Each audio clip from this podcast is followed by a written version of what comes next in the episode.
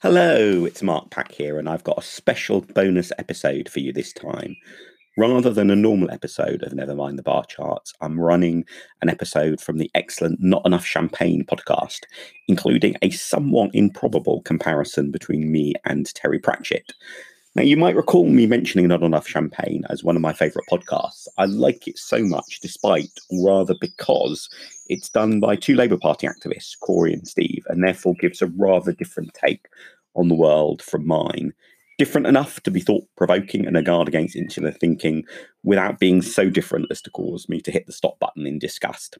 And the reason for picking this particular episode that they've kindly let me rerun here, well, in it, they talk about my book, Bad News, see what some non Lib Dems make of it, and enjoy listening, including hearing, if you stick right through to the end, their cracking theme tune by Dave Depper. Hope you enjoy their show and do subscribe to their podcast too. Welcome to Not Enough Champagne, a podcast you can't judge by headlines alone. My name's Corey Hazlehurst, and my partner in propaganda is Steve Haynes. Hey, Corey. Uh, so, friend of the podcast and one of our celebrity listeners, maybe the first and original celebrity listener, Mark Pack, has written a book. It's called Bad News What the Headlines Don't Tell You. And he kindly sent us a review copy. So we're going to talk about it.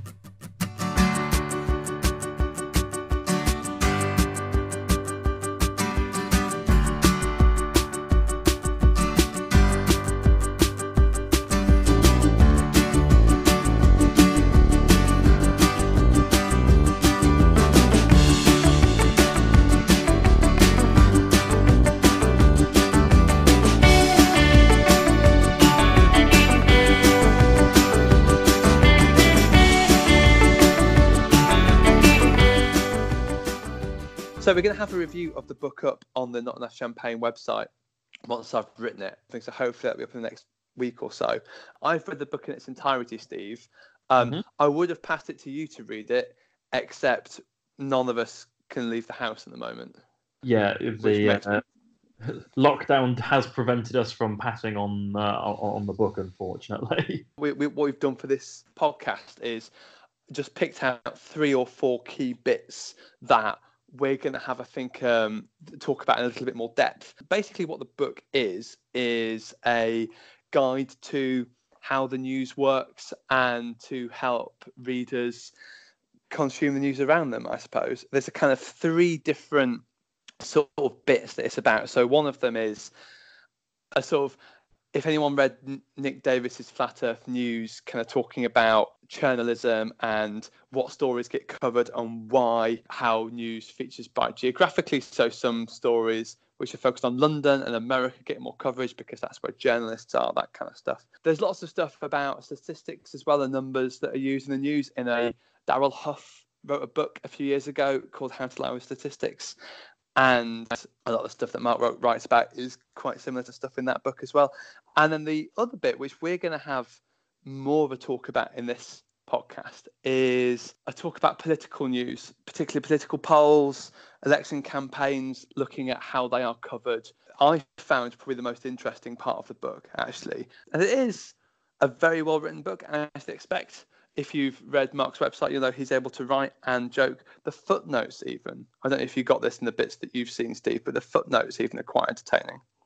Yeah, there, there were a couple of uh, quite witty footnotes in the bits that, um, that uh, I have seen as part of the uh, preparation for this. There's uh, almost something quite, I don't know, Pratchett-esque, like Terry Pratchett in the way he did his kind of like. Mm-hmm. That's gen- generally what it what it reminded me of. I like the footnotes would not go on a paperback front cover, but Pratchett-esque might. I might confuse a lot of people, assuming they were going to get some sort of fantasy world, um, Discworld style book, and then it's about Lib Dems. To be fair, given the Lib Dems I know, most of them would probably be uh, are massive uh, fantasy nerds and love Pratchett, so they'd probably be uh, be one of the few uh, groups that would be happy with that.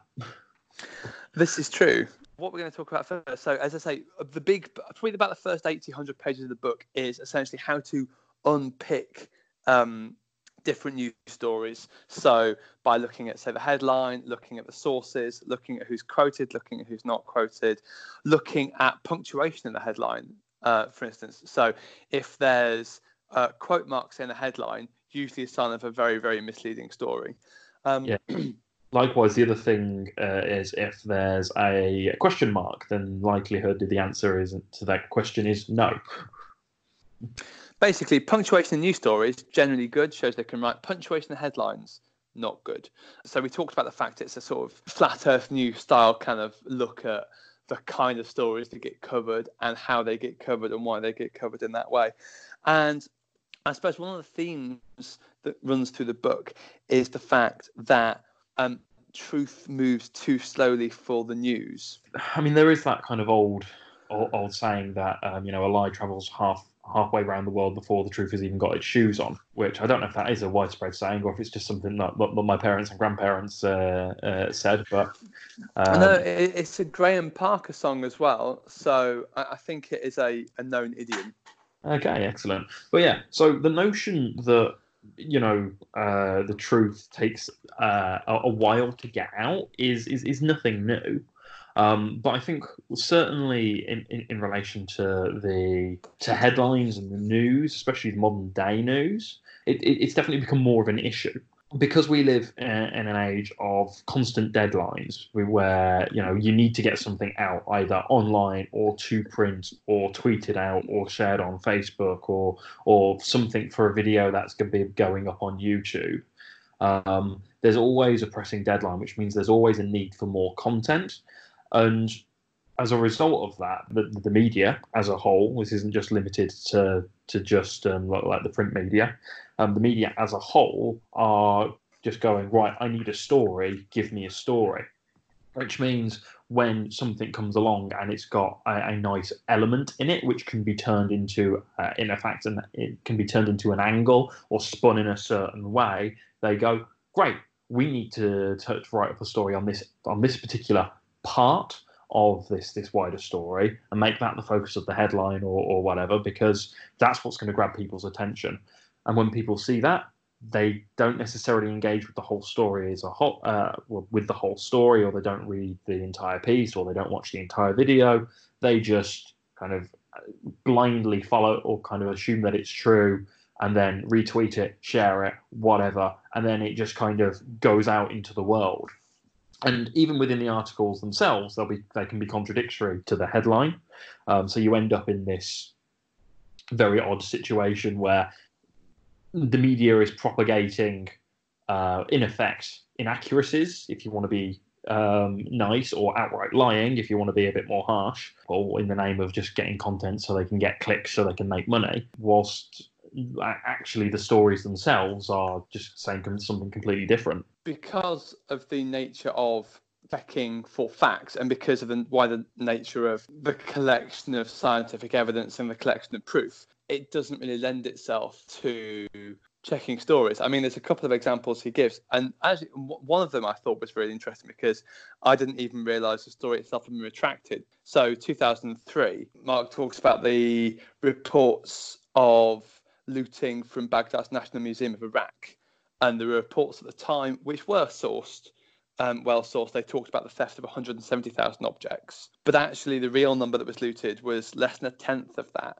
So it was just under 14,000. And of those uh, artifacts that were taken, most of them weren't even necessarily looted. Um, it was uh, there were three specific incidents, only one of which was a looting. Um, so even like the, the, the, the, process behind the loss was was inaccurate as well. Okay, the truth came out, but it was two years afterwards. And as you say, it's the the truth came you know two years afterwards. But after all, that lie has gone all the way around the world. And I didn't realise until reading the book actually that they'd that any sort of retraction from that story had come out.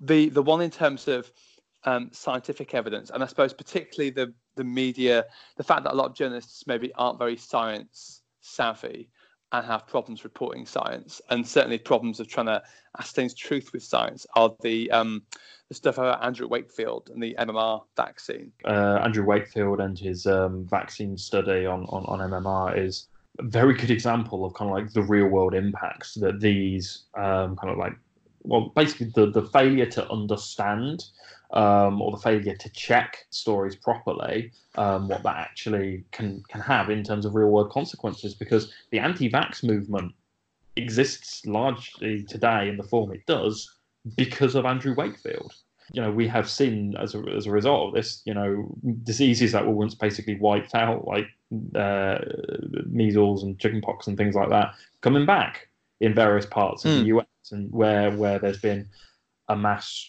drop off in in people getting vaccinations because people are, are concerned about the impacts that the vaccination will have, even though there is absolutely zero scientific evidence to support uh, to support that worry. One of the themes that kind of goes to the book is um, Mark Pack talking about how actually he's reading fewer and fewer daily newspapers. Very, very few people now, I suppose, watch the news regularly at six or watch the news regularly at 10, part of their regular routine. What instead people tend to do is tune in when there is a big story. So I think when Boris Johnson on Monday was announced the, the, the, the lockdown of the UK, I think 27 million people watched it. But that doesn't happen for news all the time. And so what in Mark Pack's view anyway, what the news needs to do to counteract that, what they've been doing is becoming more sensationalist to try and cut through. And um, and you can see that headlines in particularly if we go to to that bit. So there's um, an interesting story it talks about from the Guardian. Actually, another good thing, in, well, another really interesting thing about the book is obviously it talks a lot about the issues in the media and the issues with facts in reporting stories. It doesn't just use the red tops and the tabloids. You'll find as many examples from the Guardian in the book as you will do from the Daily Mail, which I found particularly interesting. Like it does kind of get you out of that filter bubble. An example Pack uses from the Guardian is um, outcry as residents want to turn London Youth Club into a coffee shop is the headline. Except then if you go further into the article, but actually residents wanted to repurpose the space as maybe a tumble dryer facility for residents, a private library and internet facility, or a coffee shop outcry as residents want to turn London Youth Club into library isn't a very eye-catching story. And so what the Guardian has done in that headline is they've um, chosen the most sensationalist version to to broadcast when actually you could write a very different version of that story. Yeah, absolutely. I mean, and, and, and uh, essentially, what a lot of this boils down to is that um, an awful lot of the media is in a, a very difficult position financially. People's um, consumption habits are, are changing drastically, and they're desperately trying to not even gain a new audience, but maintain the audience that they already have. And, and, as a result of this, they have to, they've ended up almost making hail mary passes of these kind of like sensationalist headlines to try and grab people's attention because we, we exist in a world where the attention of the audience is audience is a limited commodity. Um, we only have so much of it to give at any any point in time, um, and as a result of that, you know they're they're constantly trying to drag us back in by by by uh, in effect you know, yelling at us on social media to kind of look at this drastic sensationalist thing that's happening. Look how terrible this is, and we're more engaged because we're more likely to engage with those than we are with actually as much as we like to, to share wholesome pictures of cats and puppies online you know we're not going to click on the guardian for that are we? You know we're, we're just going to go to that that one specific twitter feed or that one reddit forum. Um, you know feel good stories don't sell papers disasters and catastrophes do. There's a couple of things I think on that. So one of them is that I think one of the reasons why I think Mark's written the book is to try and make us more an active consumer of news rather than a passive consumer of news. So rather than just sitting at our screens and blindly sharing anything on social media or a social media story, or you read the headline on the Guardian website, whatever, and you share it out, try and make people outraged or to share your view. It's more about being able to go behind the headlines, being able to unpick, unpack maybe different parts of the story. It's meant to be almost a guide for you to be the detective to work out things. But I think the interesting thing actually in terms of headlines, and the reason I think I wanted to focus on headlines in the in this discussion is it's not really something that Mark Pack talks about, but so what he mentions is that the obviously the headline of a news story is almost always going to be the most misleading part of the uh, article. But that makes me think about the way in which actually we we've started to consume news stories, especially from other news sources online, and that tends to be exclusively through the headlines, which are put on screenshots on Twitter and, and then shared on Twitter or WhatsApp, sometimes Facebook. It used to be that idea of clickbait. So, you know, the Daily Mail would have a deliberately a provocative article that everyone would click on and get outraged by. Except people don't tend to click on it anymore. So the, the, the website doesn't necessarily earn those ad revenue for the amount of clicks it gets. Instead, what people tend to do is get from, say, the Mail or the Times or the Telegraph, they'll screenshot the headline and then share that on social media. I think especially now there's um, a paywall as well on the Times and Telegraph articles. Um, you don't actually have the ability to read that whole article, and so it means it's actually maybe harder for people to get out of the filter bubble. But also, it means the only way you see those articles or consume those articles is with the headline, which is the most misleading bit. So it ends up almost confirming people in their filter bubbles rather than helping people get out of their filter bubbles. From from some work I did um, back at my old job for, for one of my old clients, um, we were looking at kind of like how people actually engaged with um, social media and news stories and, and things like that that, that, that came across their, their news feeds. The, the reality is the vast majority of things that we share online, we don't actually read or engage with um, properly in any way. You'll probably find different studies which give you kind of like slightly different um, percentage point uh, percentage, but broadly speaking, it's the same kind of rough amount. Um, so the stat I found was that 59% of things that we share online, we, we don't actually read. We just go, oh hey, this this this effectively confirms my my pre-existing biases or something I'm really interested in. Am I going to retweet that? Am I going to share that? And which will then go out to my followers, who are largely going to be, in all likelihood, very similar to myself. So you're right in that it definitely reinforces those filters, um, those bubbles that we've created uh, on on online, um, especially when when you know, as you say, we can't access the actual article um, for a lot of these places anymore. So we've all we've got to go off of is the headline, which is designed to be sensational and may not necessarily reflect the actual article was article's main point. But I think the best bits of the book are the more political bits on things like opinion polls. So there's a 20 page chapter on polls, which I think the government should put into a little pamphlet and post through the door of anyone who is thinking about commenting on polls on Twitter, because yeah. again, a lot of it is a, a lot of it is things that we've sort of talked about in the podcast already. And if you follow websites like UK Polling Report, or you look at the sort of stuff that Matt Singh might do and Number Cruncher Politics, or John Curtice, what have you, that a lot of the talk of say margins of error or is it an outlier poll or is it a trend? These are things that we've talked about, but I think Mark does a really, really good job in defending polls, talking about the issues with news coverage of them, and dispelling a lot of the myths that you'll see whenever a poll comes up in a good 20 pages. And just just one example that I really liked is, and you always, without fail, see this when a poll comes up, which is, oh well, I'm never asked by an opinion pollster. No, I've never been asked by one. So, who are these people that they're asking? And and bless him, Mark actually does the maths.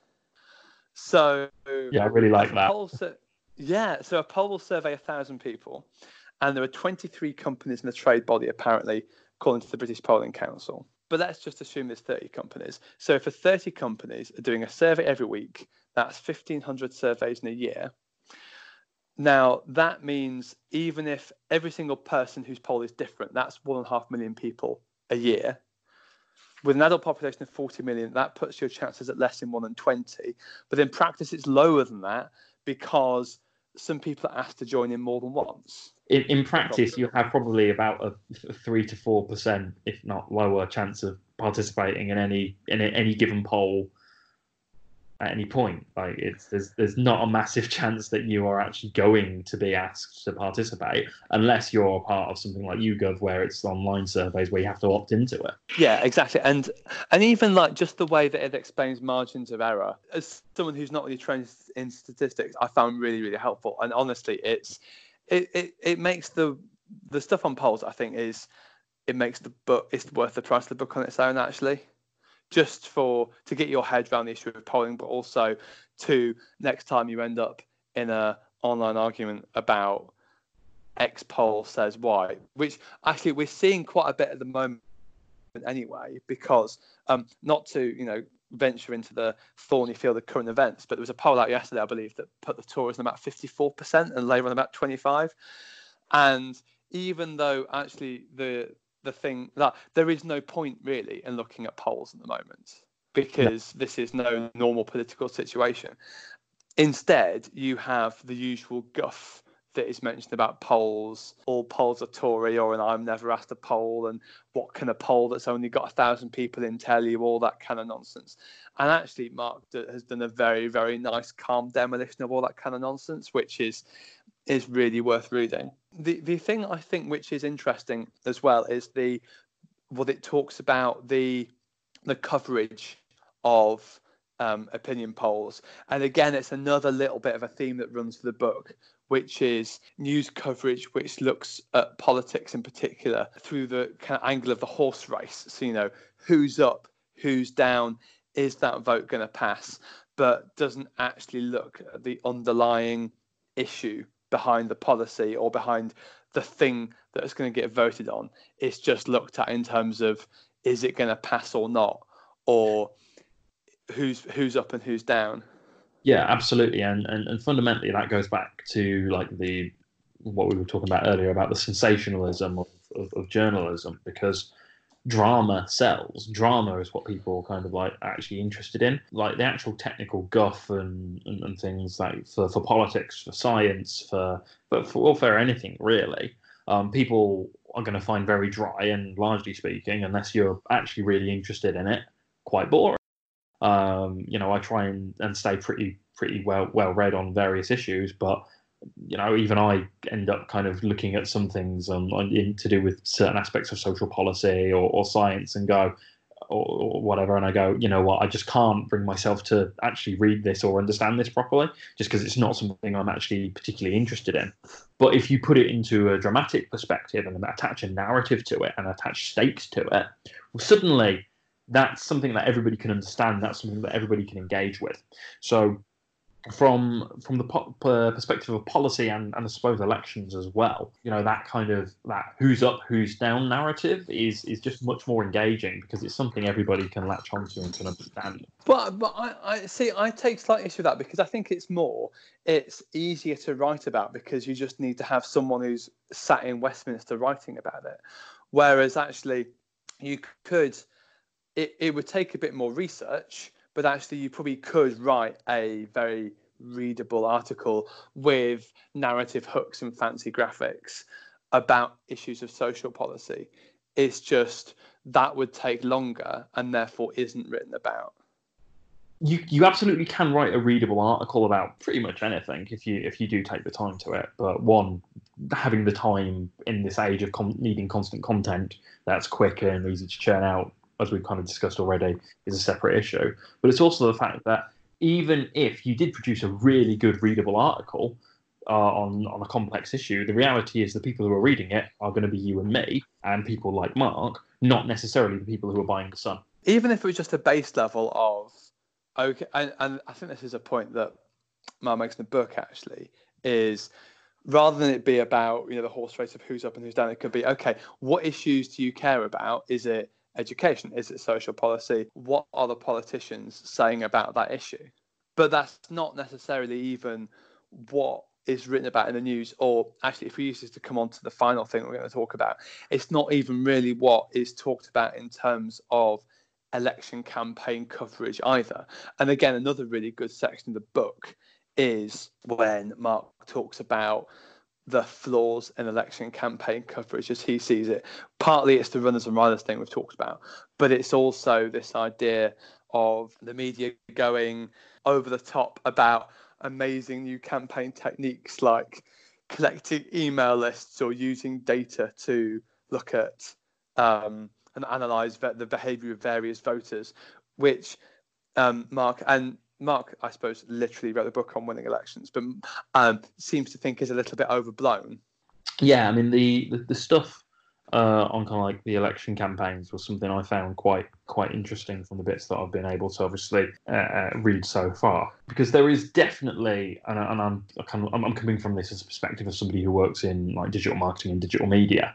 Um, there is definitely a lack of understanding within the within the media of digital uh, kind of like marketing techniques and kind of like the impact they have on people and that as a result of that, the impact they might have on, on an election. And there's definitely a level of kind of like illiteracy um, in, in a number of areas about the more modern tactics, I suppose, and strategies of, of, of, electoral campaigning. Um, so it would not surprise me if basically from, from the ground up there was just a lack of understanding about what what what campaigning actually is, what it's meant to achieve, you know, what, what we should be kind of like focusing on from a kind of like a media perspective. But so I mean one of the things it talks about is um, Barack Obama's email list. Mm. And um, one of the, uh, the the amount the plethora of articles that came out about the um, amazingness of the Obama email list when actually, you know, if you were to un- unpick it, how many of those email addresses are correct? I mean, I've certainly been in the position of wanted to collect emails for an email list for an organisation I'm part of, and then you you know, get the names that people have written down at the end of the night. I think I can't read any of these names to put them into the sheet, and so you've got issues of transcription.